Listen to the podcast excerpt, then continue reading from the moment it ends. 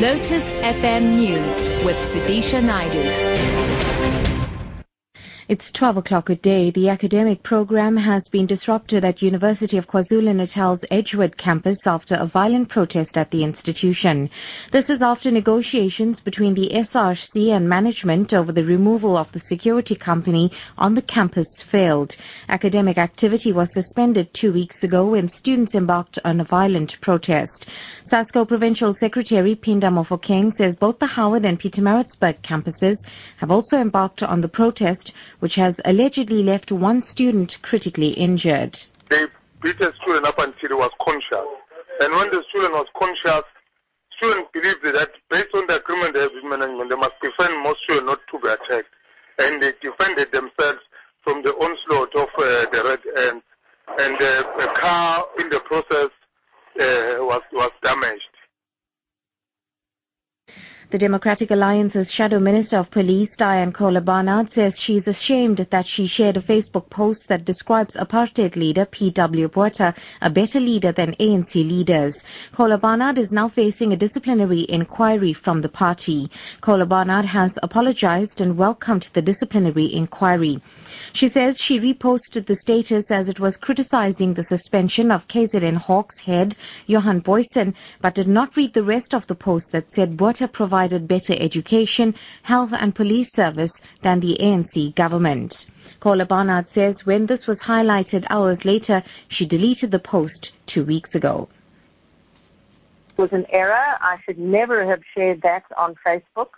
Um, and I'm not sure how it got from Facebook uh, onto Twitter, but now it's there, and I have apologized, and I think um, Paul Kirk uh, should never have said a thing like that on any public platform. I'm disgusted that he did, and I'm ashamed that I shared it for those hours on my Facebook site.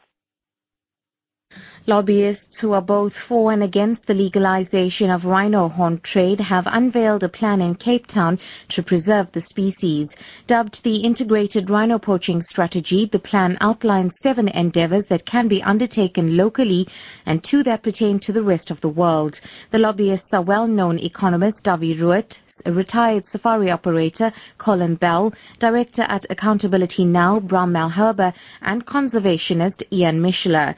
Sisanda Nkwala reports. The lobbyists are calling for, among others, the creation of a tourism conservation fund, greater incorporation of technology in the fight against poaching, a DNA lab to house the database of all rhino in South Africa, and the involvement of rural communities in coming up with solutions.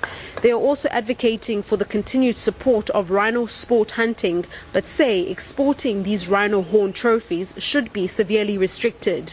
They say the complex poaching crisis needs urgent intervention, otherwise South Africa stands to lose an important member of its Big Five. Sisanda Nkwala, SABC News, Rondebosch in Cape Town. And finally, the Gauteng government says it'll expand the Maropeng World Heritage Site following the recent discovery of the new species Homo naledi. The extensive fossil find was at the cradle of humankind northwest of Johannesburg. The discovery has more than tripled the number of visitors flocking to the area. Premier David Makhura made the announcement during a visit to the site. I made a commitment. Uh, we now have uh, identified money. We want to expand the facilities that are there to encourage more people from across across South Africa, but also tourist arrivals and scientists. I was there on Heritage Day.